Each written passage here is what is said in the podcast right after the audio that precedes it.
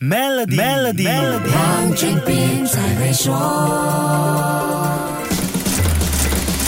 你好，我是黄俊斌。说到钻石，你的第一个印象是什么呢？永恒爱情的代表，求婚的必需品，还是显示身份地位的昂贵首饰？不管这个时候哪一种想法浮现在你的脑海里，钻石的营销手法已经成功的把梦幻、浪漫、尊贵这些印象植入你的脑海之中。钻石代表的价值超越了昂贵的价格。不过，这个情况正在出现微妙改变。天然钻石面对了人造钻石的挑战，怎么说呢？实验室。里制造出来的人造钻石正在蚕食从地底下开采出来的天然钻石的市场，听起来是不是觉得有点不靠谱？我的感觉跟你一样，只是这个话题再深扒一下才发现，这样的发展不一定没有道理。最现实的一点就是价格问题。钻石业的独立分析师 Adam Gollan 说，人造钻石跟天然钻石长得一模一样，唯一不同的是价格标签上的数字而已。这个时候会出现两种声音，一种可能会理性的说。礼轻情意重，价格不必太看重。况且长得一模一样，而且都是碳元素，都是真的钻石。好，顺便跟你科普一下，钻石本身就是碳，是碳的纯同位素，碳十二或碳十三，所以这个说法理论上是成立的。另外一个声音或许就会这么说了：表达爱意怎么能够如此随意？当然要用经过岁月淬炼、日月可证的天然钻石才好啦。这样的看法也没错，爱确实不能用价格来衡。量。可是梦想总是浪漫美好，但现实终归要理性思考。疫情后的消费胃口改变，还有目前经济情况不稳定，都影响了钻石的市场。人造钻石的需求正快速上升，具体发生了什么变化呢？下一集跟你说一说。守住 Melody，黄俊斌才会说。黄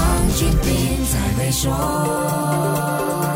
Maybank Premier 能为您提升财富增值潜力。欲获得更多奖励，请浏览 Maybank Premier Wealth.com/rewards，需符合条规。